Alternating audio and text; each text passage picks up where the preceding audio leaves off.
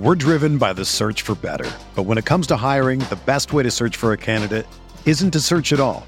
Don't search match with Indeed. Indeed is your matching and hiring platform with over 350 million global monthly visitors, according to Indeed data, and a matching engine that helps you find quality candidates fast. Ditch the busy work. Use Indeed for scheduling, screening, and messaging so you can connect with candidates faster. Leveraging over 140 million qualifications and preferences every day, Indeed's matching engine is constantly learning from your preferences, so the more you use Indeed, the better it gets. Join more than 3.5 million businesses worldwide that use Indeed to hire great talent fast. And listeners of this show will get a $75 sponsored job credit to get your jobs more visibility at Indeed.com slash BlueWire. Just go to Indeed.com slash BlueWire right now and support our show by saying that you heard about Indeed on this podcast. That's Indeed.com slash BlueWire. Terms and conditions apply. Need to hire? You need Indeed.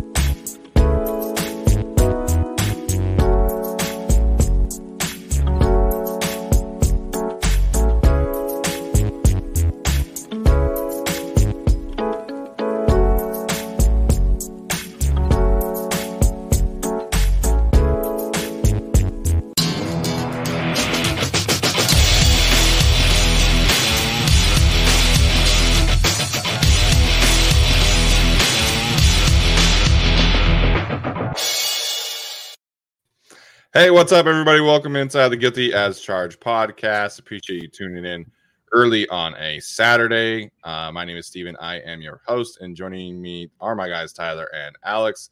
Tyler, we'll start with you, man. How are you doing today? Doing very well. Just saw Doctor Strange, the Multiverse of Madness last night, and it was great. But the real variant storyline of the week is Steven Kyle Van Noy and all the variant stuff going on there. What's up with that, man? Which Earth are you from? Uh, I think he's from the opposite Earth, man. I think he's he's the multiversal, you know, traveler that's coming to Earth. To honestly, man, it was like so funny because obviously it's a bit now. Like people are just messing with me, you know. But there were like legitimately like four or five people after he signed that were like, "This guy looks just like you, Steven. I'm like, "The hell? Like California's half black, man." yeah, the Will one was kind of like, okay, they have beards and you know they're bigger guy. Like maybe, but Kyle Van Noy really does look like you though. Um, as, yeah, it was it was a surprise for sure. Yeah, uh, I, I had never like looked up a picture of Kyle Van Noy, but I saw it and I'm like, oh my god, like the nose, the beard, like it just the facial, and he also kind of has that thing where like his head sort of like goes inward, like it was just kind of a head goes inward a little bit like kind of the shape up was, was, pretty similar. I don't know but you definitely do look a little like kyle van noy uh and so yeah i'm i'm hunter henry uh tyler's younghoe koo so yeah we, we all have our our lookalikes. Yeah i had a lot of options to choose from. Yeah you did. So either many. either koo or Mekhi Bectons. it was one of those two. Hey kyler murray's got a little asian in him supposedly he does. yeah, I, actually kyle hamilton. I think i'm kyle hamilton now there you go. Wait, Mekhi Becton's agent? No, I'm joking. I'm joking. I, th- I, thought there was a chance like he was one of those five percenters, and you just said it. I don't know, but no. Tyler just chooses to this six eight massive human being. I respect it. I respect it. So, uh, obviously, we're doing our usual Sunday show live on Saturday because of Mother's Day. So, I want to do uh, wish all the mom, moms out there happy Mother's Day, and uh, you know make sure you guys celebrate your mothers as much as they deserve. So, um, that being said, we have a, a, good show obviously planned for you guys today. We're going to talk about my evil twin signing, if you will, Kyle Noy, uh, and the Chargers' decision to bring him in, and then we'll also analyze kind of where the depth chart is at after the draft, after these last two signings. Um, you know, we're gonna have some predictions and things like that. So we're gonna get uh, a lot of post draft analysis. Looks like Tyler has some uh, Kyle Van Noy clips ready to go. So we'll we'll get into that. Um, Alex, we'll start with you, man. Your initial reaction to the Chargers' decision to sign uh, Kyle Van Noy. Yeah, I mean, it, it it made a lot of sense. He was one of those players uh, that was I'm kind of like, oh, he's still available. like I sort of thought just in my head, like, oh, he's going back to the Patriots or something along those lines. But he was available, and Chargers uh, took him. Much like when Bryce Callahan was available, I was like, oh, okay, there's the best slot corner in the league who just happens to be available. Um, so for for me, I thought it was a really great signing. I, you know, even though I know the Chargers do believe in Chris Rumph. It's kind of like Tyler said. I just don't think you could go into the season with him as your edge three with the uh, you know injury problems that both Khalil Mack and Joey Bosa have had in the past and sort of relying on him despite kind of like not knowing what he is yet. You know, I think this takes the pressure off of him. Obviously, he'll still play some reps this season, uh, but it gives him a little bit more time to develop. And then, you know, if Kyle Van Noy does depart next year, then I, the hope would be by then, I think Kyle, uh, that Chris Rumph could take over Edge 3. And I think that's a little bit more realistic given a development timeline. Um, but I think it's a really fantastic signing. And we've also talked about, uh, particularly last season, you know, Joey Bosa or, uh, you know, Uchenna Nwosu, right, when he was on the team uh, dropping into coverage. And it was sort of like mm-hmm. they're kind of not really equipped to do that, right? Like, obviously, they do it on some uh, snaps, but Kyle Van Noy is a guy who can either rush the passer, drop into coverage, do whatever you want him to do, right? And I think he's a very versatile defender in, in the way that Staley wants. Uh, and it makes you feel, even though he's going to primarily be pay- playing edge, let's say 75, 80% of the snaps, it makes you feel a little bit better about the linebacker room as well uh, just because you know if something were to happen to Kenneth Murray, if something if someone does go in uh, get injured, you have the option to kind of play Kyle Van Noy there as well and relieve some of the pressure off of that unit with the obviously the departure of Kyzir White. So for me, the the fact that he's kind of the perfect Swiss Army knife for the Brandon Staley defense, the fact that he can play uh, effectively at two levels, really, um, I think that that's really all you wanted out of an edge three signing. I thought they would go for someone that was a little bit more one dimensional, right? Like uh, JPP was brought up, maybe bring Melvin Ingram back. But this is a guy that I think is going to be primarily edge for this team, but can do uh, so many more things than that. And I think he's the perfect edge three, edge two and a half, as, as Tyler put it on Twitter, uh, and can kind of rotate in with Joey Bosa or, or Khalil Mack uh, when needed, clearly. Yeah, much as the theme of the offseason where I have no idea this player is available and they take him and they're always pleasant surprises. Same thing with Spiller, with yeah. with Callahan, now with Kyle Van Noy. You know, he's a guy that, you know, I think two thirds of the time, if you if you're watching, by the way, he's the guy in the white sleeves. Uh, so hopefully that helps you because one guy's in red sleeves. Uh, I would say he aligns as an edge guy two thirds, three fourths of the time, you know, set the edge, contain, whatnot. I wouldn't say he's the strongest against the run by any means, but you know, there's so much that he does because he's so smart, so versatile that I think there's a lot to that he can bring to the table. Obviously, and this is just it's a it's a perfect edge three signing. You know, the Chargers to me were at their best. You know, the best rush I've seen from the Chargers, maybe over the last decade, was the first two ish weeks of the season in 2020, where they had Melvin Ingram, they had uh, Joey Bosa, they had Uchenna Nwosu, and they were just crushing it. They had 33 pressures, just that mm-hmm. trio in the first two games, and they needed to get back to something like that. And I really do think that Kyle Van Noy can can give them at least something like that. I don't think he'll be as good as an edge three as as Uchenna Nwosu was during that span, but I do think he can give them a lot more than Kyle Fackrell, who was I think had like half the pass rush productivity as a Kyle Van Noy. So it's Again, it's a smart player, a guy who's you know played a lot of AFC games for sure. The Chargers have a full slate of AFC big time games, of course, coming up. So I'm very happy with this signing. Uh, they really needed to get this done, and I think it just also just takes like this is good for Chris Rumph too. Sure, as a mentor, but also I think the if he were the edge three or edge two and a half, I think there'd just be really unrealistic expectations for him that he probably wouldn't be able to meet. Going from 130th in you know three different categories to trying to be at a legit edge three, edge two and a half, that's asking too much of him. And the fan base would expect too much. And I think if he you know, only got 15, 20. Like if he had five times as many pressures, that's still only 20. I think the Chargers fans would want even more than that. And I just yeah. don't think that's fair to him. So now you have Kyle Van Noy. You can really get Chris Rumph to be your edge three in year three, which is, I think, the perfect plan. And just overall, I love the aggressiveness for the Chargers. I think when you know the two big after draft moves that they've made before, one of them was Matt Slauson, but that's a post draft cut. And then Brandon Flowers, another post draft cut. That just felt like things that fell into their lap. But Kyle Van Noy, Bryce Callahan, it shows you that there was some sort of plan. Now, we didn't know this draft night. I had no idea that that was the plan for the Chargers when they, you know, took a nose tackle, they took a running back, they took, you know, players that weren't edge rusher, weren't corner. But now that we've seen this plan, it's it's a great change for the Chargers. It's it's tactical, it's strategic, and dare I say smart. So kudos to the whole organization so far. Yeah, I mean, we talked on our last episode about how the, the question mark at edge was just kind of, you know, hanging over the draft class. And, um, you know, now they have solved that need. So, um, really quickly, Tyler, I don't know if you saw, we got uh, a big super chat sticker from your mom. So, shout out to uh, Mama Shun. And then uh, your sister Amanda wants to know who your favorite sister is after sending us another super chat. So, Okay, so mom, happy Mother's Day. Love you too. Amanda, my favorite sister is whoever brings me food in the next 45 minutes. No, next hour. if you can find me food in the next hour, it'll be you. If not, it's got to go to somebody else. Patreon go. exclusive video sister power ranking coming soon. there we go. There we go. Per source. Um, yeah, no, I'm a big fan of the Kyle Van Noy signing too. You know, all jokes aside of him looking at like me or me looking like him or whatever.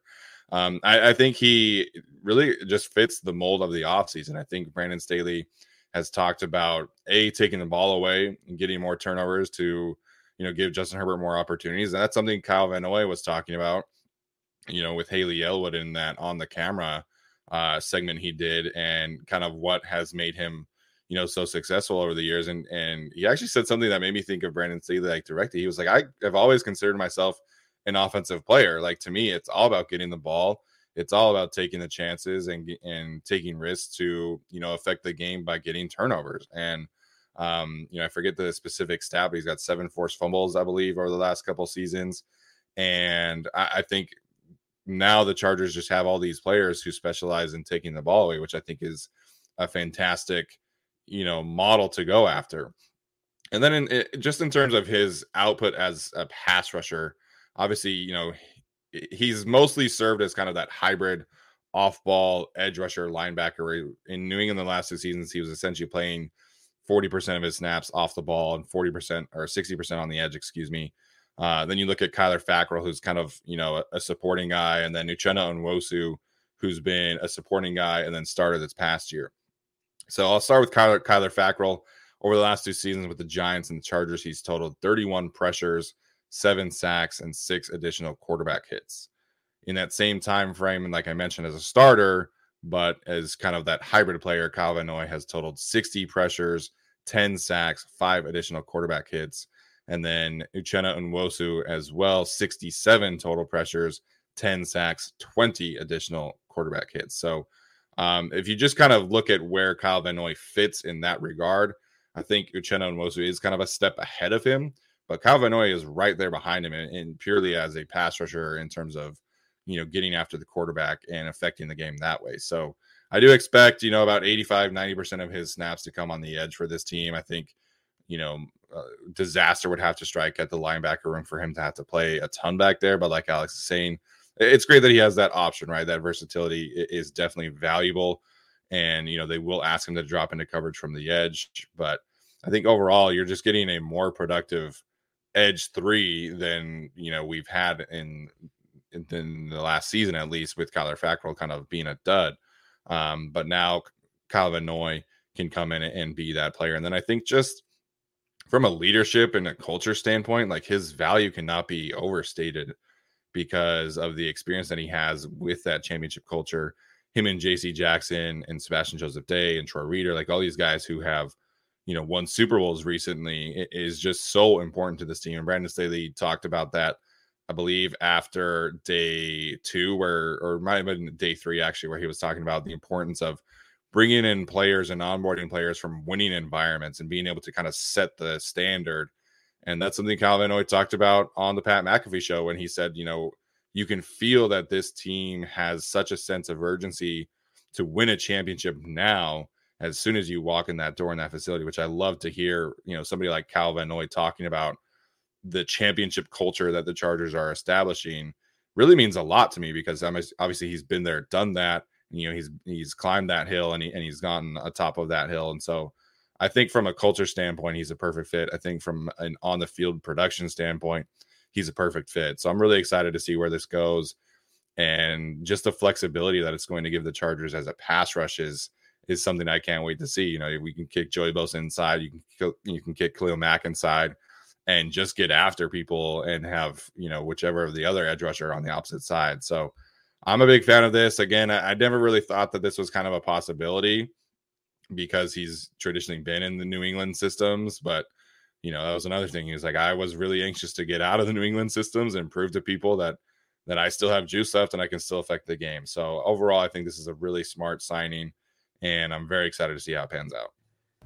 Yeah, I'm I'm excited to see how it pans out as well. And then I think this just works really well for both sides. I mean, obviously Kyle Van Noy is 31. You know, he's not young, but if he plays this, you know, really great season in a Brandon Staley system, then he probably sets himself up for a, you know a decent contract next year. I don't think he's going to get the four-year, fifty-one million dollar deal from the Dolphins he once got, um, but I do think he sets himself up to get like a two-year contract, maybe to be a team's uh, edge too and in the sense of you know what Kyle's talked about with comp picks, right? The Chargers kind of set themselves up to maybe promote uh, Chris Rumph after this season, uh, and then you know kind of get a comp pick out of Kyle Van Noy. So I think it's a very smart addition in that sense as well. Uh, and then, like Steven has said, you know, the Chargers kind of have become like a destination, right? I mean, obviously, some of that is Justin Herbert, um, but it's very clearly also Brandon Staley uh, and the fact that yeah. know, Kyle Van Noy and, and Brandon, uh, Bryce Callahan wanted to come here. Uh, obviously, Khalil Mack was traded here, so he didn't have a lot of choice, but was was kind of swayed, I would imagine, by you know having Brandon Staley in the building, and those two kind of go back as well. So I, I think in that sense, uh, just the Chargers becoming a destination team where these teams want to go to when when usually it was the Patriots or it was the Chiefs, um, I think is a very notable development as well. Yeah, he mentioned that he talked to Brandon Staley for an hour on the phone before doing his visit and then obviously once he got inside the door, he was able to just decide to to go ahead and sign. So um, he also got a little bit of recruiting, looks like, from Sebastian Joseph Day at the NFL Network's uh, broadcasting boot camp, as Sebastian Joseph Day was talking about. So um, it just is. I mean, not to say that Kyle Van Noy is like this big time star player, right? But the Chargers in the past have just never really been able to attract this kind of really solid veteran player who's not necessarily going to be a star, like I mentioned, but just be uh, a great addition to the depth, and I think it, it kind of speaks volumes to where Brandon Staley has brought this team. Yeah, Kyle Van, Kyle Van Noy and Bryce Callahan are still good. Shawne Merriman's still not exonerated on his one big move, though. Uh, I don't. I don't think that's. I don't think this qualifies. Nope. Uh, nope. Doesn't qualify. No, I don't think so at all. I just want to address one quick question. A couple people I'm sure have, but from Bolt Brett, um, you know, does, is Kyle Van Noy the starter over Niemann and Amen Ogbongbemiga? I don't believe that's going to happen. I mean, I guess you never know, but to me, see if I can find a certain play. But he was only a inside linebacker type on third down or like deep in the red zone. We're talking like goal line situations. See if I can find the right one here. Uh, but he's he's typically not going to like he doesn't really play. He didn't really play linebacker for the Patriots, or at least inside linebacker. He just reduced, well, not reduced inside. He's not a hand in the dirt, but he would play over the B gap and try to rush from there. But yeah, like this play right here. But he's not going to start over any of the inside linebackers they have. It's just an option for them, but I don't think they are.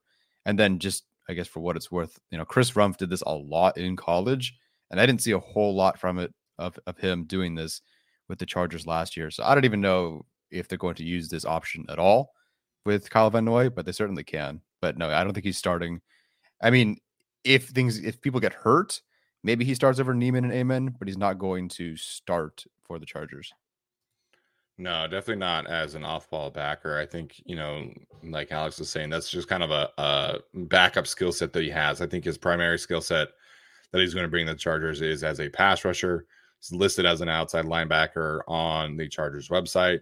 And um, you know, he mentioned on the Pat McAfee show again that you know he was really looking for an opportunity where he could really rush the passer more often. And so I think he had the intention of signing here as an edge rusher, as a pass rusher. And I think the Chargers had the intention of, of bringing him in to do that. Um, he's going to wear number eight for the team, which is a little weird for me because he is a pass rusher. I'll still never like kind of get over that. I think single digit numbers on pass rushers and Gerald Everett wearing number seven is just weird. Um, but no, I think you, the starters at linebacker, we'll we'll get into this in, in the depth chart, right? But I think you can pencil in Drue Tranquill, and then we'll kind of see where Kenneth Murray's health is at, and maybe that's Troy Reeder, maybe that's Amen Ogbongbemiga, like we had been hearing. That granted, that was before they signed Troy Reeder. Um, so we'll we'll talk a little bit about that in a second, but Kyle Van Noy's primary skill set is going to be as a pass rusher for the Chargers. We're driven by the search for better. But when it comes to hiring, the best way to search for a candidate isn't to search at all. Don't search match with Indeed. Indeed is your matching and hiring platform with over 350 million global monthly visitors, according to Indeed data, and a matching engine that helps you find quality candidates fast. Ditch the busy work. Use Indeed for scheduling, screening, and messaging so you can connect with candidates faster. Leveraging over 140 million qualifications and preferences every day, Indeed's matching engine is constantly learning from your preferences, so the more you use Indeed, the better it gets. Join more than 3.5 million businesses worldwide that use Indeed to hire great talent fast. And listeners of this show will get a $75 sponsored job credit to get your jobs more visibility at Indeed.com slash BlueWire. Just go to Indeed.com slash BlueWire right now and support our show by saying that you heard about Indeed on this podcast. That's Indeed.com slash BlueWire. Terms and conditions apply. Need to hire? You need Indeed. Um, Matt also asked if they if they had released the contract numbers yet for either of these two signings. We have not seen them, which is pretty surprising. But at this point, because Bryce Callahan signed on Tuesday, right? Sure. And so. yeah, I mean, obviously Kyle Van Noy was uh, Thursday, so you know, love that Kyle Van Noy decided to sign the day after he recorded, but it's all good. Um, no, but we have not gotten any contract numbers yet. As soon as we do, we'll obviously, you know, let you guys know. I would expect Callahan to be on the minimum contract, um, just based off of his injury history and things like that. Um, but Kyle Noy maybe a little bit more, maybe like a two million dollar, three million dollar kind of contract. I don't know, but given that he is a pass rusher, um, I would expect slightly more than the minimum at least. Yeah, um, kind of depends on his Patriots contract because I do believe uh, our Kyle was talking about uh, if he does have some kind of like offset clause or language in his contract, then the Chargers could have potentially gotten him for the minimum. But um, you know, we'll learn we'll learn more about that as it plays out. Yeah, so the Patriots, I mean, the the contract that he was cut from, was he cut? He was cut. Yeah. Oh, okay. Yeah, so his contract then was two years, twelve million. So I, I don't think it'll be that much, and I think it'll be for one hmm. year. But yeah, what his old contract was. Yeah, crazy to think that he signed. Was it a four-year deal with the Dolphins? Yeah, four fifty-one, mm-hmm, 2020. Jeez, what was the guaranteed money on that though? I don't. I don't remember. Total guarantees was thirty million. Oh wow! So, mm, yeah, they really took it all on that one. Uh, I'm not, I'm not sure. Yeah, I just I just did a search on Twitter and uh, can't find anything about a contract there. So no. somebody said 2.5 plus incentives incentives. That could certainly be the case. I, I can't find anything on Twitter that uh, verifies what he's at. So, yeah. Jack one Jack is asking me how the one hour phone call was. Man, listen, I wish I could talk to Brandon Staley for an hour. It'd be fucking awesome. Um, follows us on Twitter. That's about it. Uh, yeah. Um. All right. Anything else you guys want to mention here about Kyle Van Noy? No, I think we had everything. All right, sounds good. So we will uh, get to our depth chart analysis here. Uh, we're gonna do this in terms of talking about starters, primary backups, roster locks, people we think are going to be practice squads. So we kind of have it sorted here, um, you know, group by group as Tyler is sharing this, sharing the Google sheet that we uh, decided to come up. Obviously, there's not a ton of uh, changes on the offense, at least in terms of the starters. So we'll still have Justin Herbert, obviously, Austin Ekeler, Donald Parham, kind of listed at. I put big slot here for Gerald Everett just so I could have um, a little bit more clarification in terms of roster things. I didn't want to create another specific category up top for the tight ends. So uh, I put big slot for Gerald Everett and then Stone Smartt, kind of the practice squad guys, so you guys can see that. Um, and then Mike Williams, Keenan Allen, Jalen Guyton, Rashawn Slater, Matt Feiler, Corey Linsley, Zion Johnson, Trey Pipkins is kind of the starting group. So, um, where do you guys want to start here with the uh, with the offense? I think running back. Yeah. Uh, do do we need a whole Brandon Peters debate? Uh, I don't think we do. So I think we can start at running back. I, I think it's possible. Isn't Brandon Peters like a pretty big quarterback? Like I know they try to they try to kick the tires on the Mississippi KJ State Costello. quarterback. Yeah, Yeah, Yeah, I last year. mean, I thought KJ Costello was like kind of good in college though, versus I always thought Brandon Peters was bad as someone who's watched a lot of Big Ten football. Um, but but maybe he pushes Easton Stick in the preseason. I I just wonder if they're comfortable with Easton Stick as clipboard guy now, uh, and and just kind of want to keep him there. But he is entering the last year of his deal, so if, if they really think he's a guy that can push him, it's it's it's possible. Um, I I just don't. Yeah, I think he's probably a practice squad player. Yeah. I don't know. Brandon I'll- Peters is definitely a practice squad player. I would be shocked otherwise. I think the so I, I have on here roster bubble category and then roster bubble two category for those who are watching. Again, uh, if you're listening, we'll try and kind of explain things as best as we can here. Um, but I, I think that it's distinction I was try- in my head I was trying to have here with the roster bubble and roster bubble two thing is that um, roster bubble like you have a chance of making it. Um, roster bubble two is kind of you're on the outside looking in um, most likely kind of shifting over to that practice squad category. So the Easton Stick thing is going to be interesting, man, because I obviously there were so many people last preseason that were talking about how he should have been QB two over Chase Daniel. I, I still think it's going to be Daniel, man. I'd be pretty surprised if Yeah. they cut Daniel coming out of uh, training camp. He's so comfortable in the system. He has got a great relationship with Joe Lombardi and Justin Herbert. The question really is are they going to be able to cut uh, cut Easton Stick this year and free up that other roster spot which you know obviously the covid restrictions are kind of lifted.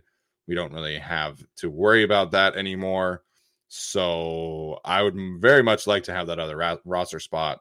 I just don't know if they'll actually end up cutting Easton Stick Yeah, it's a toss up for me.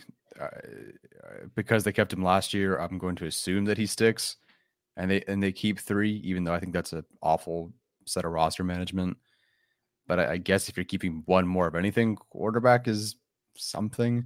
I don't know. Like, what, what do you expect from Easton Stick at this point? Like, you stick him on the roster, he leaves, and like he doesn't get you a comp pick. He's not going to sign elsewhere. He's not, you know, is he traded? You know, uh, like that's the best value for him at this point is trading him somewhere, but no one's going to trade for him. So it- feels it's a roster spot waste, but I, I think they're going to carry three based on what they did last year and just find other position groups to cut down on.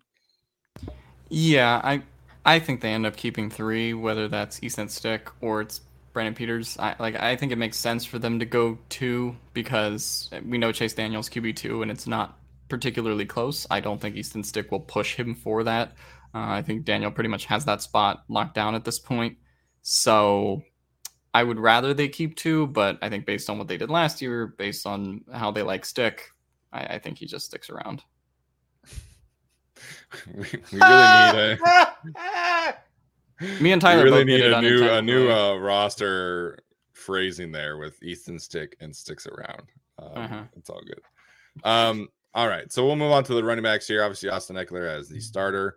Isaiah Spiller, I think, pretty clearly RB two at this point. The the Mhm. question obviously is going to be Larry Rountree versus Joshua Kelley, maybe Leddie Brown, Kevin Marks, kind of, um, you know, get their foot in the door that way.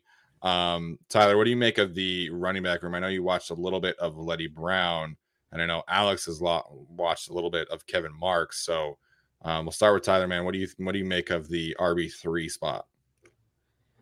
I do think it comes down to one of the two players that they have drafted. You know, Larry Rountree being drafted more recently seems like it'd be an edge for them, but I feel like Joshua Kelley, like you, Larry Rountree is kind of not useless. That's mean, but like okay, Joshua Kelley presents a different skill set than I think Larry Rountree. I, I think at least as a sort of receiving ish back. Um, I'm really clutching at straws here. Uh, I, I think Kelley. He's a better probably, athlete. He's a better athlete, sure. and that that's that's the skill that that I, I, do think sticks out. Like Rountree and Spiller. I'm not saying they're redundant because I like Spiller a lot more than Rountree, but you know, I, I think Kelley is something a little bit different. But then again, you know, they wanted to work with Rountree early last year, and then it was Kelley, then it was Rountree. I forget how it finished. I know everyone's talking about Leddie Brown. To me, I don't think he's anything more than a practice squad guy early on, at least. I mean, listen, the preseason is a great way for Chargers running backs to find a spot on the roster. That's just always how it's been with Tom Telesco. Whether you talk about Branden Oliver or obviously Austin Ekeler. you know, if you show out in the preseason, there's a good shot. But you know, with the investment in Ekeler, with Spiller, you know, and then, and then one of these two drafted players, I just don't think Leddie Brown makes it. Also, because kind of like Rountree, it just feels a bit redundant as well. You know, if he's going to make it, it's going to be based off of his role as a nice change of pace guy. He, I think he was top 15 in missed tackles in this draft class, so not bad there. But I mean, the people, the thing that people aren't really talking about because they just watch the the tube highlights. He was, you know, like a 95.5 pass blocking efficiency. He's not good in pass protection. Um, you could use him as a receiving back, so there's some work there. But he's also got five fumbles this past season, which is not good. So uh, he has to show that he's uh, more than a liability, which sounds mean, but there wasn't a whole lot to see on film outside of that three, four yards in a cloud of dust with an occasional highlight play and some force missed tackles, you know, because the, the again, the five fumbles, the bad pass blocking efficiency, that's very cuttable. Like if you make that mistake once in the preseason, you're cut, you're gone. You can't give up that sack. I think he allowed two. You can't have five, four, you know, fumbles allowed. So I think the the RB three. I do think they keep three running backs. I don't think it's four, and I think it should come down to Joshua Kelley, um, just because he's a little bit more dynamic than Larry Rountree. Uh, but it, that one's a, a coin toss for me.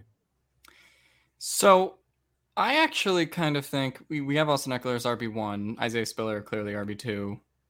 I think they would lean Larry Rountree over Joshua Kelley, um, just because uh, I think you look at special teams value. Joshua Kelley does not have any special teams value, as we've seen sure. uh, over and over again.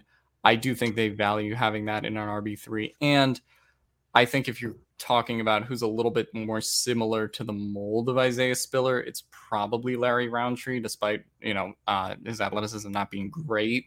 So I think they kind of lean Rountree more there.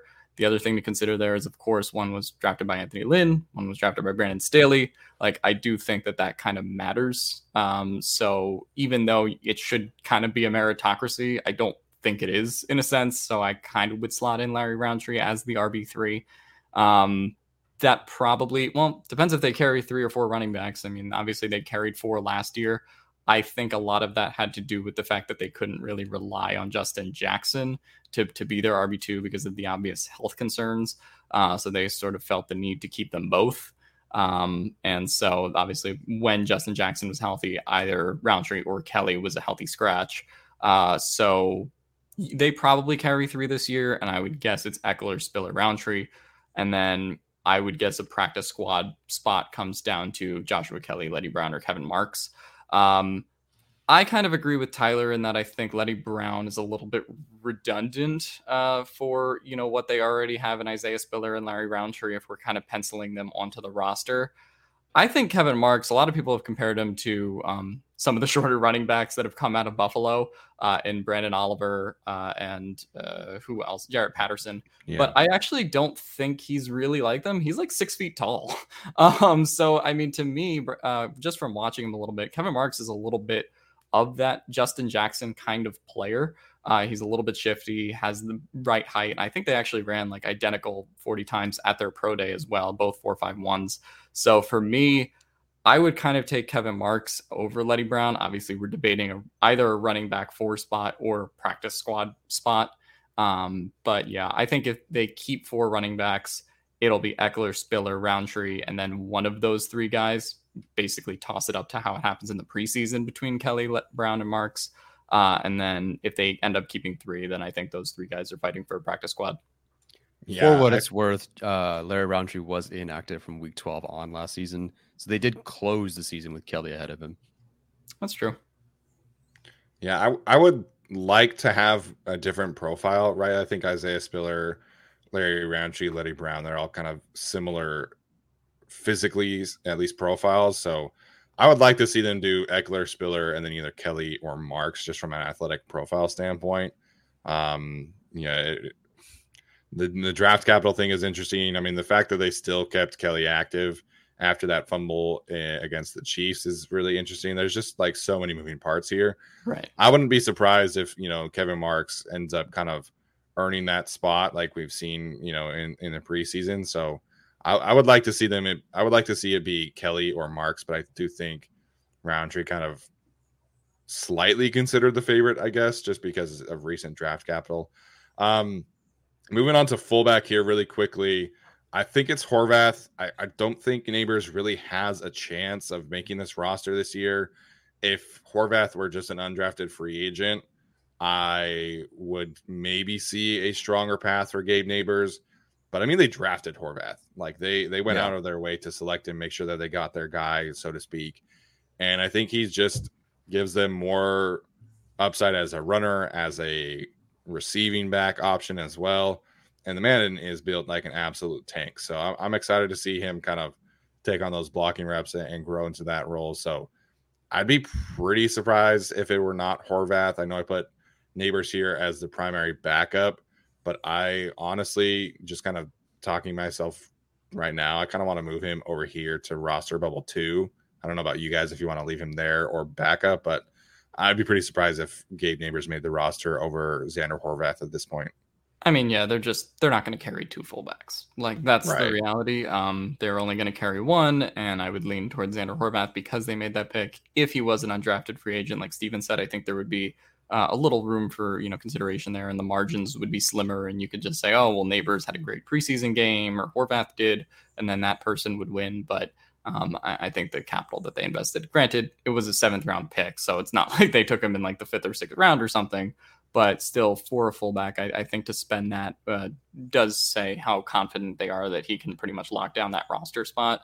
Um, and then I'm curious to see if they do go Horvath at fullback, how that actually affects both. Uh, I mean, the tight end room is kind of set in stone, but how that affects the running back room as well, because we know Horvath can kind of do a little bit of running back, fullback, and tight end, right? He is a little versatile in that way. So does having him kind of maybe make a difference in which one you keep between Rountree and Kelley? Does it make a difference, you know, if you're kind of going down the list between Marks and Brown, which one you would want to keep? Uh, just if you're trying to like complement it a little bit. Uh, so I'm I'm curious to see if that ends up kind of affecting the running back room as well. Yeah, I'm, i mean, obviously, when they drafted Horvath, he was listed as a fullback, so I think that this, you know, where they're going to have him. But I am curious how everything shakes out with how they feel, you know, is McKitty just an inline tight end to them? Is he an H back to them? Are they using an H back? Is that Zander Horvath? Is Zander Horvath just a fullback? Is he just a weapon? Or are they converting him to tight end? Like, what are they doing with this group? It's definitely going to be an interesting group. But yeah, I, I think Nabers at this point has been shown the door. Now they have the capital investment in somebody else. And Nabers was inactive for quite a bit of last season. It was like basically the last 13 games. Yeah, I, I mean they they they really I, they tried to get Nabers going early on in training camp, and then Stephen Anderson just from day one did not let that job go, and you know they had no choice but to start Stephen Anderson, which is great. But you know I, I just don't think Nabers sticks around. If he wasn't best friends with Justin Herbert, we wouldn't even be talking about this.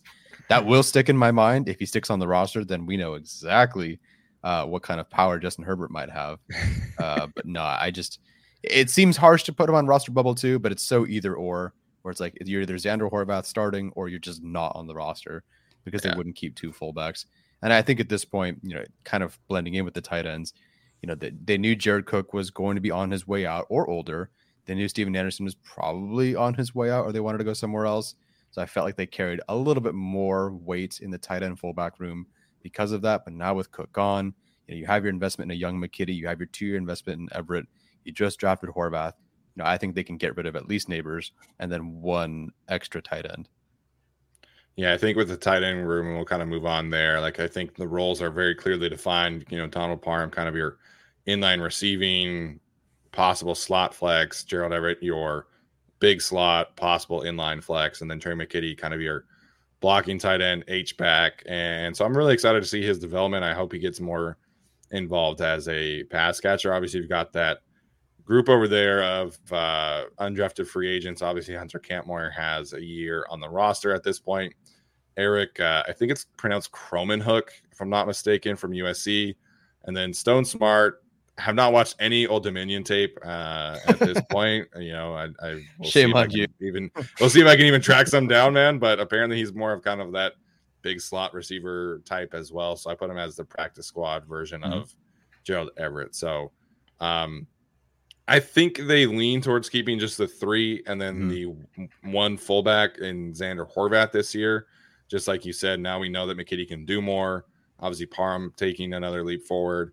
And then, you know, Gerald Everett is a much better blocker than Jared Cook. So I know Brandon Staley loves his tight ends. I know Joe Brady, former Panthers offensive coordinator, has said tight end is the most important position in the Saints offense. But I just don't think we have that fourth tight end option this year.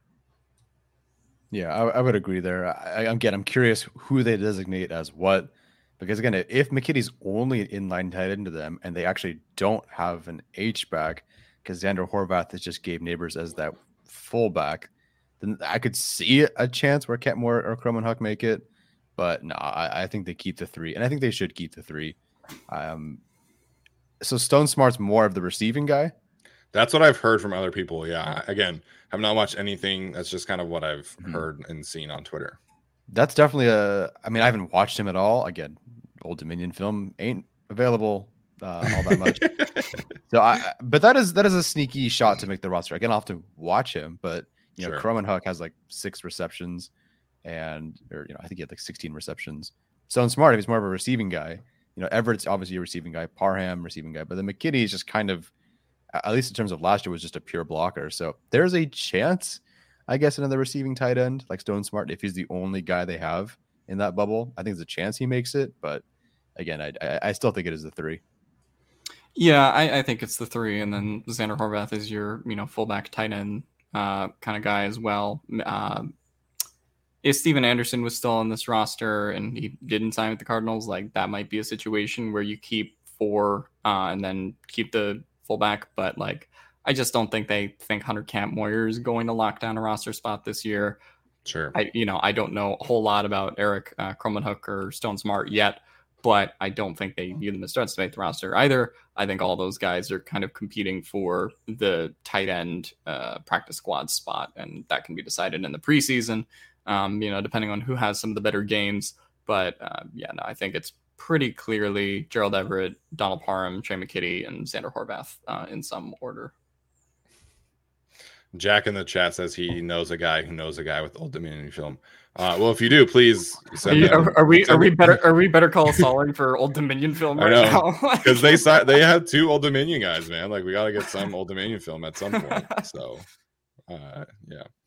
All right, we'll move on to receivers. This is kind of you know, one of the reasons why I'm I'm hopeful that they keep two quarterbacks and and 3 mm-hmm. tight ends as opposed to last year is so they they could potentially keep six receivers this year as opposed to just five, where your fifth is useless essentially. Mm-hmm. So obviously we know who the starting group are, is. Excuse me, uh, Mike Williams, Keenan Allen, Jalen Guyton, and then Josh Palmer is a lock as well. And I think DeAndre Carter is in that same group as a uh, return specialist, gadget kind of player for this team. Um, then the question becomes if they keep six, who is that sixth player right now? Obviously, Jason Moore is kind of the most similar body type to Mike Williams, so I have him penciled in there mm-hmm. as the backup. Obviously, there's the Joe Reed stuff. Maurice Ffrench uh, showed some interesting things, I guess, as a returner against Houston. So maybe he carves a rollout. He's obviously uh, has a good relationship with Chris Beatty, the receivers coach. And then you Mm. have kind of the undrafted, the two undrafted guys, Michael Bandy and Trevon Bradford. So, Alex, we'll start with you on this one. Who do you see kind of being that sixth guy, and do you think they actually keep six this year? If there is a six guy, I think it's probably between Moore, Reed, or Bandy, just because we saw a little bit of Bandy playing special teams last year. Um, so maybe there's some value there. Maybe he has a couple good preseason games. Um, I don't think you. I mean, Bradford has some speed, but I I don't think they really view him as a threat to make the roster. Um, but I will say, if they do keep five, I'm not quite as worried about it as I was last year because you kind of had KJ Hill, who uh, was the fifth wide receiver they kept last year for special teams uh, slash wide receiver value, um, and he was not good at special teams versus DeAndre Carter. Very clearly, that's his strength, and that's why they brought him in. So if you keep five receivers this year, I actually don't think it's as bad as when they did it last year. Um, so obviously, for health reasons, you could keep Jason Moore uh, or Joe Reed, but I would guess based on the guys that they have right now, it's probably five, and then you stick two of them on the practice squad uh, between that group. Uh, so I'm I'm fine with that this year, considering it's DeAndre Carter over KJ Hill in terms of special teams value, and I think DeAndre Carter can provide that wide receiver value much better than KJ Hill could as well. Yeah, I sure hope so. Watching that game with Steven, the- the final game of the year against the Raiders, and these guys are gassed, and they couldn't do anything with Andre Roberts. I don't even know if he had a target that game. No, he was some, like- running routes out there, and just like there was no interest from the defense. Justin Getting Herbert going his way. It was sad. It was sad. Yeah. So at least Carter, like that does help with some of that. And again, I don't think the Chargers are going to have, you know, 72 passing reps or whatever it is in a game where guys are gassed, but it would be nice to have someone out there who can do a little bit more. So Carter's great. Uh, the year is 2047, and I'm still convincing myself that Jason Moore should make the team as wide receiver six or seven. I, I just find this, I especially now with, you know, only three tight ends and I guess one fullback. I find it so odd that they're going to go. I mean, it seems like they're going to go with five wide receivers, and I mean, I guess now that you have Spiller, you know, Ekeler can be more of a receiver, and Spiller can kind of catch passes, and Horvath can catch passes. So Sure. I suppose a receiving group, it's okay, but the wide receiver room just seems so. Keeping five just doesn't really make sense to me, and uh, no investment in anybody else. Like it is Jason Moore. Like I think by default, it almost has to be Jason Moore. I think Carter rules out Reed. I think Carter, you know, if he's also the returner, rules rules out you know, you know Ffrench or Bandy or whatever. So I think if there's a sixth guy, I think it's more just because he's actually a receiver that I've seen do pretty well in the preseason. Sure. But I think they go five here. I mean, they they invested nothing in this position group um, after Carter, obviously, but nothing, you know, as a receiver receiver in the draft in free agency. So I think they keep five. I think they're cool with that. Yeah, I think they are as well. I would love for you know Jason Moore to be a thing. yeah, we've seen him do so well in training camp and preseason for like four years running at this point, five years running. And you know, listen, like he is again like the most similar body type to Mike Williams, and um, there certainly was a good connection with Moore and Chase Daniel, so to speak. Um, I think Ffrench would give them, you know, a little bit more speed profile, kind of vertically. So I would say it would be Moore or French, just based off of kind of what we know as them as receivers. I would love for Joe Reed to make the roster, man. At this point, um, you know, I put him on the on the first rubber roster bubble spot here, but really, I think he's in that second one, and then we can kind of move Jason Moore over there as well. But so I would say Moore or Ffrench would be more likely to make the roster at this point, just because of what they can give you vertically is just more refined than a guy like Joe Reed, who just is a little too similar to the Mhm. three kind of slot receivers they have in Keenan Allen, DeAndre Carter, and Josh Palmer. I think we also look at like right tackle uh, probably next. That's like where another free agent signing could come if the Chargers aren't done after uh, Kyle Van Noy and Bryce Callahan. But I do think that you know if you if you kind of get another wide receiver in there, you know I, a lot of people have brought up Will Fuller. I don't think that's going to happen, but you could probably get some kind of wide receiver uh, who wants to you know compete for like that fourth or fifth spot. Um, because right now I'm just looking at the names and it doesn't seem particularly inspiring for why they would pick a six receiver, even if it kind of does make sense. So I wouldn't be surprised if that's like a post draft one year vet minimum deal that you kind of like give to a guy. Uh, so that'll be interesting to see if they do that. But I, you know, I know why we would want to keep six receivers, and I kind of still do. But I feel much better about keeping five receivers in this current format mm-hmm. than what they started with last year. For sure. Yeah, I agree. I'm really curious what Ficken does with this group because he's kind of in charge of this back end of the roster, roster bubble sort of group when it comes to running backs and wide receivers, partially for offense, but also obviously for special teams. And, you know, who knows who surprises him? You know, Joe Reed basically was not given the chance to be a returner at all at the beginning of camp last year. Yeah. And maybe this year that completely changes. Maybe Ficken goes, hey, you know, this guy's could be really good at this. Let's give him a shot. And then who knows what happens from there. So, you know, I'm really curious to see what he does with running back, what he does with wide receiver, because he will have a big input on the back end. Yeah, and to that point, kind of you know, leading into the offensive line discussion, uh, Frank Blakey Blakely with the super chat, he says, "I think the draft showed that they feel the protection and more play action will lead to more deep balls. Would love another speed guy, but uh, looks like he kind of tailed off there. But strong offensive line, I'm, I'm guessing is kind of where he's going there, um, and that kind of backs up what we've said for the last couple weeks, right? You know, that we heard or Arjun heard rather that people Chargers people were telling." uh, league sources that they viewed the problem in terms of the deep ball production as an offensive line issue and not as a receiving issue. Um, Brandon Staley has said a few times that he really likes this receiver group for them, which kind of points to why they didn't add anybody else too. So, um, if the offensive line is better, that has you know some great uh, ramifications for the receiving group. Gives you more time to to kind of develop those deep routes. So I, I, think that is a good point to to stand on as we uh, lead into our offensive line discussion here. Yeah, no, that is a great call for sure. Watching some of the early stuff the Chargers did, you know, Jalen Guyton's down the sideline going, "Hello," you know, wide open. And granted, I don't think he's the most dynamic deep threat, but you know, someone is. You know, again, I hope they fix right tackle. Someone's beating up Storm Norton against the Ravens, and someone's beating up Storm Norton when they're playing the Patriots.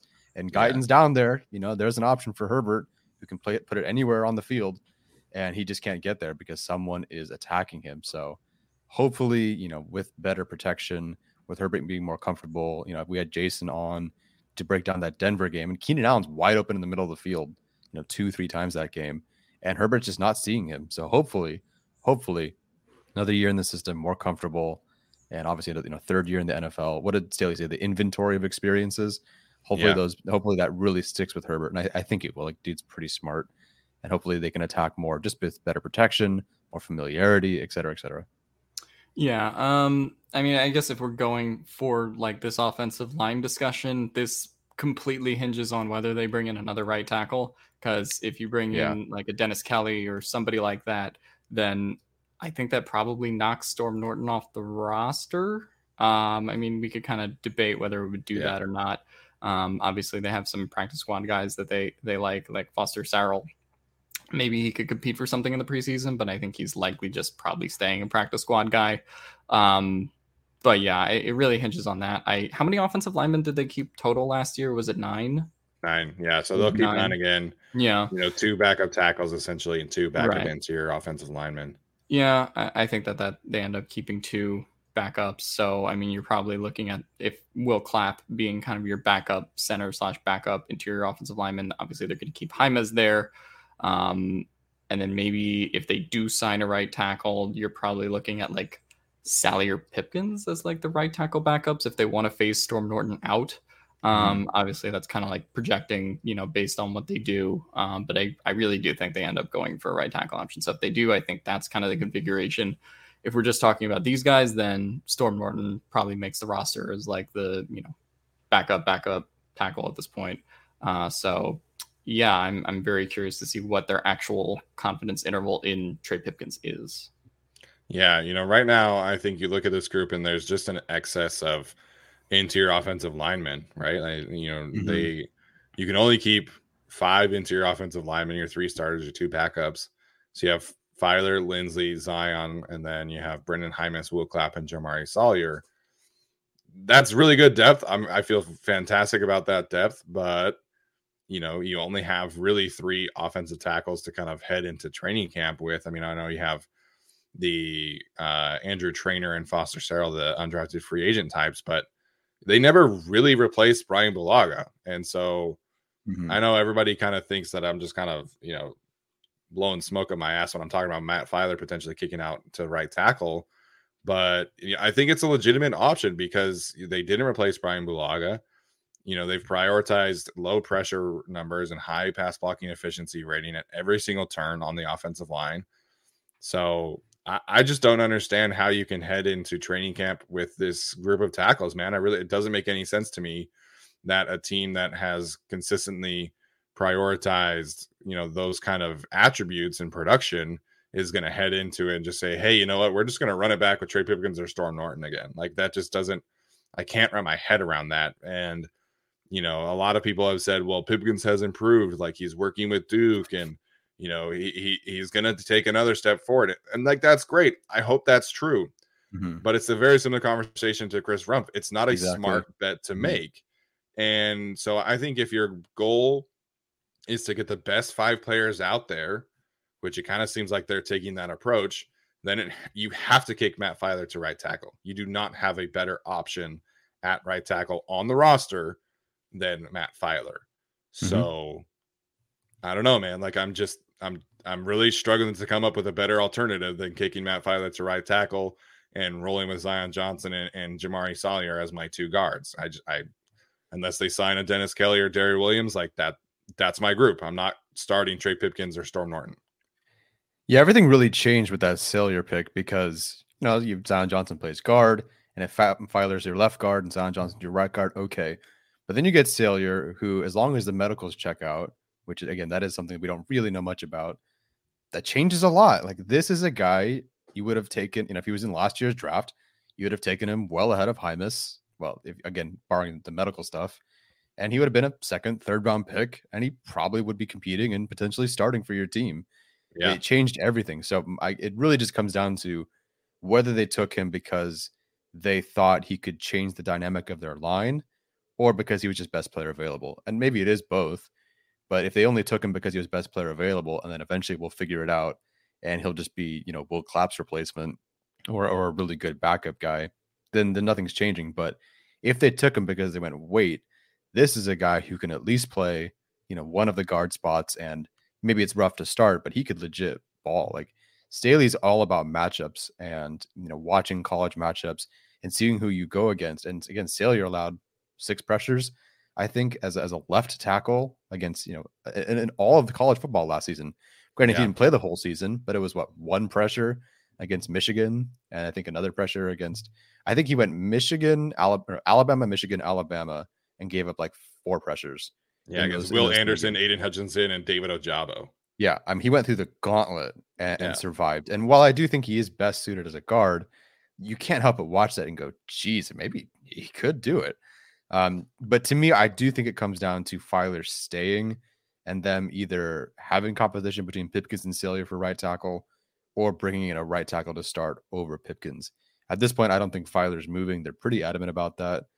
And you know, again, I, I, would like Feiler to play right tackle, but I guess there's a world where if Feiler moves to right tackle and he's not as good as you think he is, and then Salyer's playing one of your guard spots and he struggles, now you have two problems. Now that's potentially two problems versus one guaranteed problem, which is right tackle. But the Chargers might not want to go with the mystery box and just go with the sure thing instead. It's like, okay, we have four spots locked down, guaranteed, good to go and will help out the tackle versus the mystery box of, well, Feiler can play right tackle. Well, he might struggle, but let's put Salyer out there. Oh, he might struggle.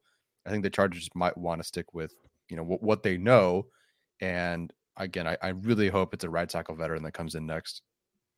Yeah, I mean, since the beginning, I mean, even when people like Popper were bringing up Feiler for right tackle in March, I always kind of sold the possibility just because it didn't seem like they were sure. going in that direction. Then you see what they do in the draft, and it's like, Feiler to right tackle makes a lot of sense. I mean, it, it, certainly solves the right tackle problem, even though there's a risk that he underperforms. I, I don't think we would expect Feiler to underperform to the extent that, you know, what Trey Pipkins and Storm Norton underperforming is. You know, he has played very quality snaps at right tackle before. So for me, um, I, I, don't think there's as much risk associated there as like a mystery box situation. Uh, so I think you kind of can move Feiler there. It really comes down to organizationally, is that what they want to do? Um, but just looking at this offensive line, you kind of like would promote uh, Trey Pipkins, or you would probably have Trey Pipkins and Storm Norton as backups then, which is fine if Feiler moves to right tackle, and then you can kind of promote Jaimes or Salyer to to that guard spot that's vacated by Feiler, right? So I think that that makes a lot of sense on paper, but like uh, Tyler said, they might just want to go, hey, we have four spots locked down and we'll figure out tackle later, which has kind of been how they've addressed the offseason so far. Um, but yeah, this is where I either I think one of two things needs to happen. Either they need to sign a right tackle um, and and you know go into training camp with that expectation that that player uh, is going to play right tackle, or they probably have to convert Feiler. So I, I think those that's one of the two options. I like Steven said, like we've been talking about, yeah, you can go in with Trey Pipkins as your right tackle, and it'll probably be okay. Uh, you know, if you have those four guys near him, but if bodies start dropping on that offensive line, then that Trey Pipkins, you know, you know, you're not able to help Trey Pipkins anymore uh, to the extent. So I, I just don't think it optimally works that way. But um, yeah, we'll see whether confidence interval in Trey Pipkins is one way or another. Yeah, man, I I just think it's it, like Brandon Staley was talking about. You can help tackles easier than you can help guards. That's why they kind of mm-hmm. emphasize the guard position, and I totally understand that. Right, but it's like, my guy, you're going against Chandler Jones and Maxx Crosby uh, on you know twice a year, and you've got all these good pass rushers and in the AFC that you're going to go up against, and every team has two quality pass rushers at least on the edge, and so I just I don't know. I just am hoping that there is still another right tackle, at, at, least a Dennis Kelly type to like at the bare minimum bring in some competition. So yeah, and I mean, I I do think the door on this possibility has closed slightly because of the draft and taking Zion Johnson and taking Jamaree Salyer, but you know, I wouldn't count Oday Aboushi completely out of the picture, right? Like if they wanted to, uh, you know, move, kick Matt Feiler out, and then you can kind of put uh, you can put Aboushi there pretty confidently in left guard based on what he did last year. I don't think that that's what they'll end up doing, but I don't think the door is completely closed on that possibility. So, you know, that's something to consider as well. I don't think a door the door shut on a future return. I just don't think it's going to be part of their like, yeah in heading probably into not, the season plans. Not. And he also he was he kind of tweeted like you know all love you know good for the kid. Yeah. His his spot's pretty much taken. Yeah.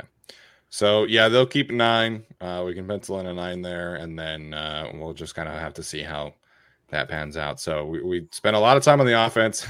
um, let's uh, let's let's shift to the defense now, and we'll kind of try and go a little bit faster with this group, um, and then probably save special teams for uh, another time. um, all right, so in terms of the edge rushers, like we talked about, Joey Bosa, Khalil Mack, Kyle Van Chris Rumph, all considered locks at this point any chance either of you think that they keep five with maybe uh, Emeka Egbule or Jamal Davis or Ty Shelby? um, any chance you guys think they keep five, really roll with four again like they did last year? I th- I think they roll with four. Um, that seems to be the Brandon Staley just way of doing things at this point, and I think he just kind of use it as well. If Bosa or Mack go down, we're kind of fucked anyway. like I don't think they're gonna really keep uh, a fifth one just for that purpose. I think you look at uh, Jamal Davis, who they obviously brought in from the CFL, is like a guy that maybe they're impressed with and he can get a practice squad spot.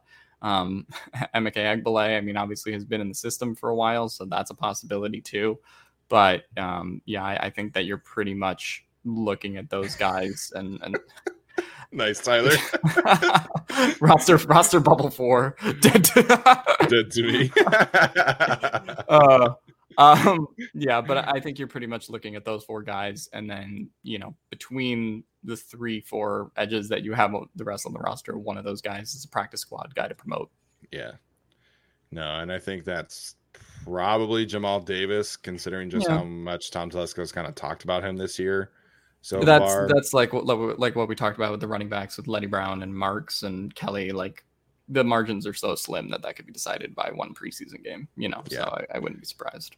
Yeah, absolutely. Um, let's talk about the interior guys next. I think we can safely consider Jerry Tillery, Sebastian Joseph, Austin Johnson as locks. That group is starting.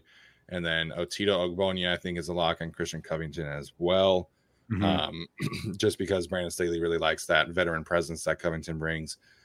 I think that they will carry six this year. I think Brandon Staley learned from that down the stretch of how important that depth was.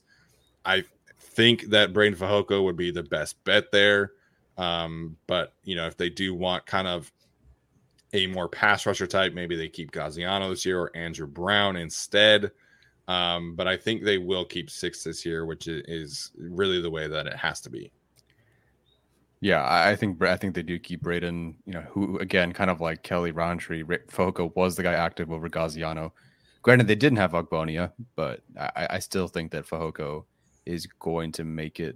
I think they keep six. I think it's be a mistake to only keep five. I, would like to keep six too, but I, yeah, I think this is one of those positions where if they keep three instead of four running backs, then you can keep an extra DT. Um, if you keep 2 mm-hmm. quarterbacks instead of three, you can keep an extra DT, right? So it's kind of making sacrifices at other positions to see um, more depth at this one, and I think that makes more sense. Um, I just wonder if they view Fehoko as a little bit redundant at this point with sure. everything else that they've kind of done in the offseason. But I, would love to keep, you know, see them keep six and obviously keep Fehoko uh, as well. You probably then have Gaziano as probably your lead practice squad guy uh, at this point, uh, like he's been in previous seasons as well. Um, Forrest Merrill, I mean, obviously got into some games last year, but I don't think they, you know, based on what they've done in the draft and getting bigger DTs and some nose tackles uh, and what they've done the whole offseason, I don't think he's really in their plans. But I do think it's possible that that last practice squad or last roster spot probably comes down to Fehoko or Gaziano. Yeah, I think so. I, I mean, I, I, went and watched a bunch of yeah Tito's film mm-hmm. against you know LSU and Hawaii and uh, Utah and ASU. I think from his personal development standpoint, I think you don't want to play him a ton at nose uh, right mm-hmm. away. I think you would rather right. have him put in situations where he's not having to deal with double teams. And I, I, actually really liked what I saw from him as a pass rusher, man. I really did. I, I, think, he's better at that than in run stuff. I think yeah. he's definitely a better pass rusher than a run mm-hmm. defender at this point. and I think you can put him as a three tech right away. I don't think he has like the versatility to go out to the five tech against tackles, but use him as a as a situational pass rusher right away. Get him some occasional run defense snaps, and so I think him and Fehoko are different enough where yep. you can survive there. And I just think that Fehoko's ability to stop the run is far greater than anything else that they have on the roster with Covington, Gaziano, Merrill, and Andrew Brown. So mm-hmm. I, think Tito is, different enough, at least this year, where I'm okay keeping, you know, Covington, Fehoko, and Ogbonnia, who are kind of very similar body types, but I think provide different skill sets. And so that's kind of where I'm at with Tito. I, am much, I'm not like get him in there on first down, like let him learn time to stop the run. I'd rather see him as a pass rusher right away and then kind of develop that uh, ability to anchor down and, and, play run defense properly, you know, down the road. Yeah, you, you stole. I mean, you literally stole what I was thinking. Uh, the, them being, you know, they could be penciled in as two nose tackles, but they're very different. And I think, like you said, yeah. Could be that three tech. I like him. His explosive uh, explosiveness off the line. He's quick. He's got a rip. Much better pass rusher than Fehoko. Conversely, Fehoko can anchor down way better than Ogbonnia at this right. point. And I do think that does make them independent enough where you do keep six. I do wonder if they, for a backup, particularly like a five tech DT, if they want someone who has like a similar body type to Jerry Tillery, like in the event that something does happen sure. there. Um, that could be kind of a that can can be a way Gaziano makes the roster. Um, but yeah, other than that, I, I think that you kind of these are the five or six guys. Yeah, either way, I think the last spot is Gaziano or Fehoko and yeah. I do think they ultimately keep six. All right, let's move to the linebacker room, which is very interesting at this point. Mm-hmm. Um, you know, you have I have Mike and Will penciled in there. That means you know, mm-hmm. uh, strong side linebacker, which is the Mike, weak side linebacker, which is the Will. So I, I think we can safely pencil in Drue Tranquill as a starting Will, mm-hmm. and then we'll kind of have to see what happens with Kenneth Murray's uh, health at this point. So if he's healthy, I expect him to get that first round starting nod. If not, then you can kind of get into a Troy Reeder, Amen Ogbongbemiga debate. Mm-hmm. Um, I still think they carry five. I think that Eamon is kind of that fifth player. Um, but we'll, again, a lot of this hinges on Kenneth Murray's health. If he's out, you know, an extended amount of time, then maybe we get into Cole Christiansen or Damon Lloyd kind of territory in terms of being that fifth linebacker. Again, maybe Kyle Van Noy kind of takes more snaps back yeah. there. But really, right now, I think we can safely pencil in Murray, Tranquill, Niemann, Reeder, and Ogbongbemiga as five linebackers to make the roster. Yeah, I, I, think that makes sense in, in keeping those five guys in particular. The Van Noy signing is interesting. Just I don't think they'll keep one fewer because of it, because of Murray's injuries, but um, it might change the kind of linebacker that you keep if you want to just keep Kyle Van Noy as like effectively your linebacker five. Like obviously he'll primarily sure. be an edge rusher, but you might want to kind of like just keep him back there in case something happens. Um, so that might affect like you know that might affect the kind of linebacker you go for between, say, Ogbongbemiga and Christiansen. Um, we've heard that they're really high on Amen Ogbongbemiga, um, but then after we heard that, they've signed Troy Reeder and Kyle Van Noy. Uh, so I'm not totally sure what to think of that yet. Um, but we'll we'll see how that kind of plays itself out. Um, I definitely think Reeder is a lock to make the roster uh, which uh, is a little bit concerning with some of his pass rush struggles. Uh, if he does end up having to play some significant time because Kenneth Murray, because of a Kenneth Murray injury, uh, or you know if Drue Tranquill were to miss time for some reason. But I think those are most likely our five guys. Yeah, that last. So I mean, Murray, Tranquill, Niemann. I feel like there are the locks, which is interesting because Ogbongbemiga played more than Niemann, but you're not you're not cutting Niemann. That'd be ridiculous. Right. Yeah, he's um, their best special teams player last year. Like, yeah, so no chance even though he might not be as involved with the linebacker corps, he's you know arguably more valuable than Reader, Reeder Ogbongbemiga overall. Yeah, it'll, it'll, kind of depend on what Reeder's role is projected to be because in 2021, granted that's not with Staley, he was penciled in more as a will linebacker, and then with Staley, although it was like two thirds of a season, he was kind of a mix of the two. Uh, to me, I think Amen ends up being the guy they would go with over Reeder, to be completely honest. I do think he's the Mike after Kenneth Murray goes down, and Reeder was just kind of signed to be insurance for Kenneth Murray or even Drue Tranquill or, you know, even Amen, whoever, but Murray and Tranquill in particular. I think Reeder can just slot in anywhere, but I, I actually do think Amen is the is the primary backup to Kenneth Murray and not Troy Reeder. Yeah, I could see that for sure. Um, yeah, I think to Alex's point about Van I think if Kenneth Murray starts the season on like injured reserve, for example, I think Van Noy's flexibility could kind of keep them from, you know, talking themselves into keeping Cole Christiansen or Damon Lloyd on the roster mm-hmm. and just rolling with the four until Murray is healthy. But um, yeah, so I think they'll keep those five. All right, we'll move on to the cornerbacks. Obviously, J.C. Jackson, Asante Samuel Jr., Michael Davis, and Bryce Callahan are locks to make the roster. Mm-hmm. Um, Brandon Staley said on Saturday that they hold Kemon Hall in very high regard, but he's also a, like a slot only kind of corner. Right. And then they signed Bryce Callahan. So I, I think that Kemon Hall kind of penciled in as a backup right now, but they also drafted Ja'Sir Taylor and mm-hmm. Deane Leonard, Brandon Sebastian uh, as an undrafted free agent.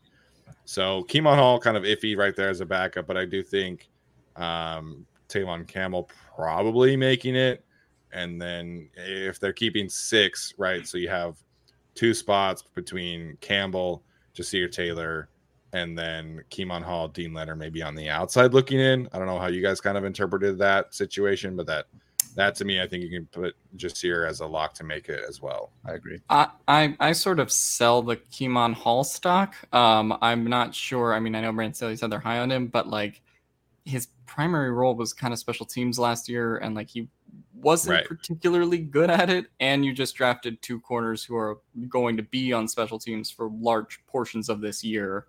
So that kind of confuses me. If you're then saying they're high on Kemon Hall, um, I would guess that Tevaughn Campbell's probably more likely to make it. Um, and then, you know, I mean, considering that Ja'Sir Taylor and Deane Leonard were what the two six round picks, right? Or uh, Taylor was six, Leonard seven. Leonard, yeah, Leonard seventh. So, um, I mean, at this point, I would guess that they're kind of keeping one of them because I, I think if you want to keep Tevaughn Campbell or Kemon Hall, then that probably doesn't leave room for both. So maybe they just kind of took both and then said, okay, well, whichever one is the best in the preseason, best in training camp, then we'll kind of go with that one. And I would probably lean towards Ja'Sir Taylor there, um, just based on you know what his film has been. Uh, but yeah, really those four, I, I, would say Tevaughn Campbell's probably a lock still, and then I would say between Kemon Hall, Ja'Sir Taylor, and Deane Leonard, you're kind of picking whoever shows you the best special teams corner ability out of that group. Yeah, so obviously the three, four locks here. I do think Ja'Sir Taylor is going to be a lock as much as a lock could be for a sixth round pick, I guess. Right. But I, I do think him he's going to be a slot corner for them. I think his role based on college film does translate very well, both to him being a backup returner, which I know we have on the special teams page, to being a blitzer, to being your slot corner, all that sort of stuff. I think Ja'Sir Taylor is the lock to make it. Uh, so because he makes it, and because you do have three potential slot corners here, I don't think Kemon Hall makes it. So I think Kemon Hall is out. To me, it comes down to Tevaughn Campbell or Deane Leonard. Tevaughn Campbell, right now, I know it was disgusting last year at times, and for most of like the times he actually had to start. But I do think they will value him as a, a veteran rotational sort of piece at this Sure. point who does like there's a lot of new guys in here who don't who haven't played now did tevaughn campbell play really well in the system that he's familiar with? Maybe not to end the year but i think they're gonna they're going to prioritize that over deane leonard. It sucks to have you know to for deane leonard to maybe be a practice squad guy but this guy is really really raw. Like he had one true starting college football year last year the year before that he had like 100 coverage snaps or whatever and there's just a it's to take a long time to get him up to speed. Maybe he shows out in training camp maybe he is really good in the preseason and he makes it over campbell wouldn't surprise me. But deane leonard has a long way to go and it's going to be you know seventh round Yeah. pick. All expectations no problem. He doesn't have to be good this year. But i think they know they're going to have to take one year two years three years to really get him to where they want him. I think tevaughn campbell while he's not the greatest option he's certainly not a young option you at least kind of know what you're getting with him and he does bring something to the team. I think you know a lot of these guys when you put starters in front of these guys the backups now become more valuable like michael davis is not really going to be the starter as much anymore but i think he's going to be better this year because he doesn't have to be that guy and i hope Right. tevaughn campbell as the guy who you know had to st- uh, cover justin jefferson like he won't hopefully he won't so have to bad. do, and it was awful but hopefully he won't have to do that this year and so that kind of makes him more valuable because at the beginning of the year, they're using him as a blitzer. He's forcing two fumbles against the Chiefs. Like there's a role for him on the team. Deane Leonard, it's gonna take a while. And I think Deane Leonard, you know, I'm rooting for him, but I think he's the one look outside looking in. So I think Hall's out. I think Leonard versus Campbell is the really only competition. And I do think Campbell ends up taking it. Yeah, you know, I think Campbell as your fifth corner is completely fine. And I think if you have Campbell, Callahan, and Taylor, I think that gives you a, a nice balance of of size, of slot, of tackling, of coverage.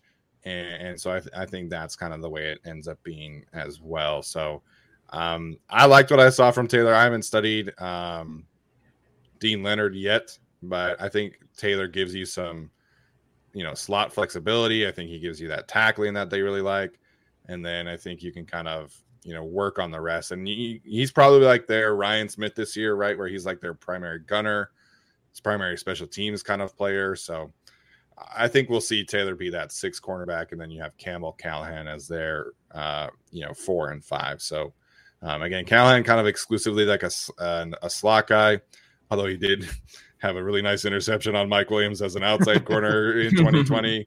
Um, so I, I think he has some outside flexibility, but yeah, mostly a, a slot guy.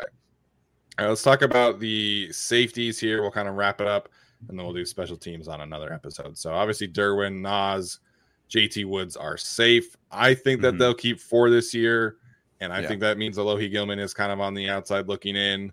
Um, when talking about the safety position, Brandon Staley didn't even mention Alohi Gilman this year. So uh, I think he's kind of getting the KJ Hill treatment that way, uh, at least in terms of, you know, every time Brandon said he was talking about the receivers last year, he never mentioned KJ Hill. So we knew he kind of like was at least as a receiver, you know, on the outside looking in, and then you know the returner stuff was dumb. But anyways, so anytime he's talked about the safeties after the draft, it's always been the four here, and Alohi Gilman kind of on the outside looking in, and I think that makes sense, right? Because Mhm. again, just getting different body types, different profiles with Derwin, Nas, Mark Webb, JT Woods, and again, Alohi was you know an Anthony Lynn draft pick, not a Brandon Staley draft pick. So I think they keep four, maybe stash Alohi on the practice squad if they can do that. But I think these are the four uh, safeties for sure. Yeah, no, I was just gonna say there's a little bit of a Rountree Kelley dynamic here, where it's just like, well, I mean, Mark Webb was the guy they took last year, and then Alohi Gilman, like Steven said, was kind of an Anthony Lynn draft pick. Um, like so, sort of admittedly a bit of a reach at the time, and now they've taken JT Woods, uh, Nasir Adderley, obviously, kind of playing in his last year, probably here. Um, I just don't see a way that Alohi Gilman makes a team. Could be like the perfect practice squad player um, if they wanted to go in that direction. But they kept four last year, right? They didn't keep five. Yeah, they kept four. Yeah. Yeah, I would imagine it's the same thing again. Um, and I, I would probably favor Mark Webb over Alohi Gilman as well. Yeah, I, I agree. I know people are like, oh, well, Lohi Gilman was safety three last year, but it was kind of by default. Webb was hurt, and they had no other choice really. So I think, I think Alohi's on the outside looking in. Mark Webb was phenomenal in training camp before he got injured. So I, I do think if that continues, then I think Webb is going to be pretty awesome for the team. Yeah, four four safeties works for me. So we got 25 on defense, and then 24 on offense. Is that we ended up with? Yeah, 25 and 24. 49. So Yeah. we have a kicker, Kicker, punter, punter. and Holder or long snapper. long snapper. Okay, so we're 52. And then oh, I uh, me. there's One other spot up for grabs. One other spot up for grabs. I mean that that's great though. Like we we worked it out where there's wiggle room for one more spot. So And maybe that's a, a fifth edge rusher, maybe that's a sixth receiver, Mhm. fourth tight end. If one of those guys, you know, kind of earns a spot. Fourth gonna be running fourth back. Running back. Yeah, that, that's what I'm highlighting. here. Yep, yep, That yep, yep, feels yep, about yep. right. That's what um, yeah, just kind of getting back to Mark Webb for a second. He's he's kind of my favorite uh, second year player that I'm looking forward Mhm. to watching this year outside of Slater and Samuel Jr. Just because of everything he was doing in training camp and man was getting an interception like every day. It felt like at practices, Mhm. and uh, I think he just gives them some really nice flexibility as somebody who can cover the slot, play in the block, play in the box, excuse me. And um, you know, I'm really excited to see where he goes this year. And I think his his health last year was really the only reason why he wasn't obviously making an impact. So Mhm. um man, I feel really good about this defensive about this defensive depth, man. I really like the way that Brandon Staley has has turned this over and Tom Telesco, of course. Yeah, no, this is a lot better. I I know the Chargers lost some guys really early, but like, you know, Harris, Marshall, like I feel so much like it seems like each position has a backup that's either a legit free agent they brought in or a draft pick. Uh, It seems like at, at each spot, offense or defense, there's someone that they've invested something legitimate in, and it, it just feels good to know. Like, come on, like Salyer, Clapp, Jaimes, like that's your how often? Like, when was the last time we had interior that was this good? you know, we're talking about two of these guys potentially starting for the team you know, Yeah. in a pinch or whatever, and feeling good about it. It's it's great to see this team do have this kind of depth. I think. I, I mean, yeah, we're talking about uh, an interior and probably backup tackles that are better than our 2020 offensive line. Um, so, I mean, that's that's a great scenario situation to be in. Um, I do think running back and if you're talking about offense and maybe cornerback a little bit on defense are the two areas where we have like the most flexibility or most uncertainty, I would kind of say, in terms of making these roster predictions.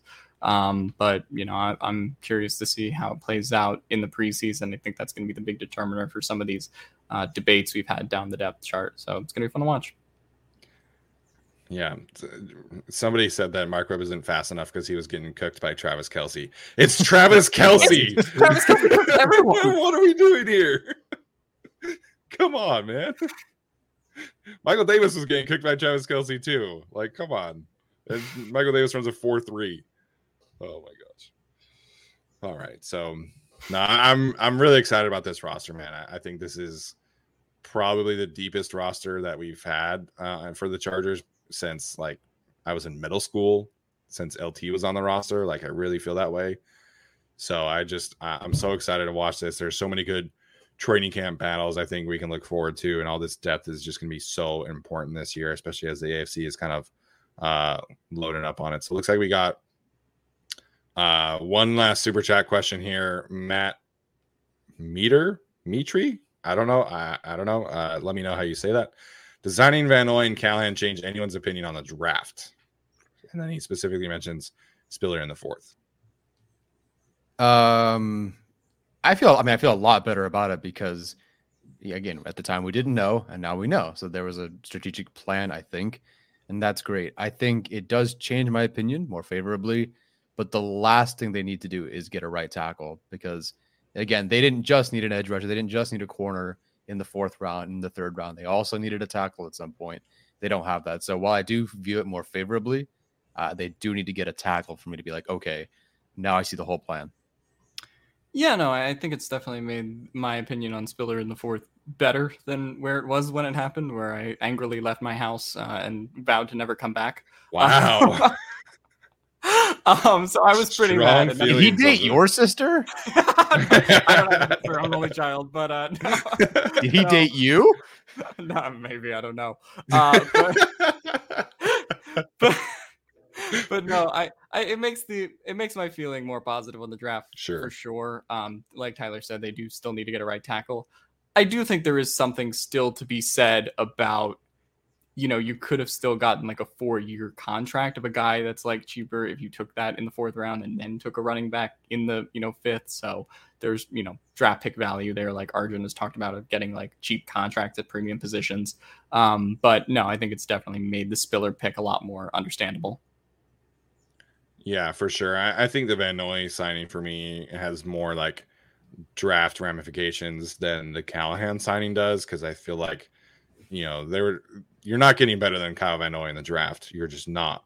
Um, you know, even if you're taking like a, a Myjai Sanders or DeAngelo Malone in the third round, players who were on the board, like they're not going to be better than Kyle Van Noy this year. So I think Van Noy definitely changes things more than Callahan does. I do think with Callahan's injury risk and age, you could have found, you know, a, a similar kind of player in the draft. So again I, again, I, I f- I felt positive about the draft before this. You know, really the edge rusher concern was was really the only reason I was kind of like knocking it. And now you have, you know, you have Kyle Van Noy. So um, really anxious to see how how the cornerback room pans out. Obviously, if Bryce Callahan can stay healthy, then he's a perfect fourth corner for your team. So. Um, yeah, I, I don't think it necessarily like changes a ton, but yeah, I feel much more at peace and comfortable with where the Chargers are at. A- ex- Outside of right tackle, I think they don't really have a roster hole. Like I, I don't really see one. Yeah. Uh, there's some roster holes, but I mean, not I- Maybe I- linebacker, just starting- I guess. Yeah, I yeah. Maybe. right. All right, so I, I, I don't know. We'll see. There's uh, there's gonna be some film breakdowns coming uh from a bunch of us as well. So I'm gonna dive into uh Tito's film and potentially do that later today. Um, and we'll talk about special teams. As somebody's asking me about punter on a later date because uh, some of us have to leave. Um, but yeah, so thank you guys so much for tuning in on a Saturday. We appreciate you jumping up early with us and uh, you know watching the show. As always, if you're wa- listening to this, leave us a rating or a review, and we always really appreciate that. And uh, we'll talk to you guys later, and we'll um, I don't know, we'll probably do Wednesday, I guess. We'll figure it out. Anyways, talk to you guys later.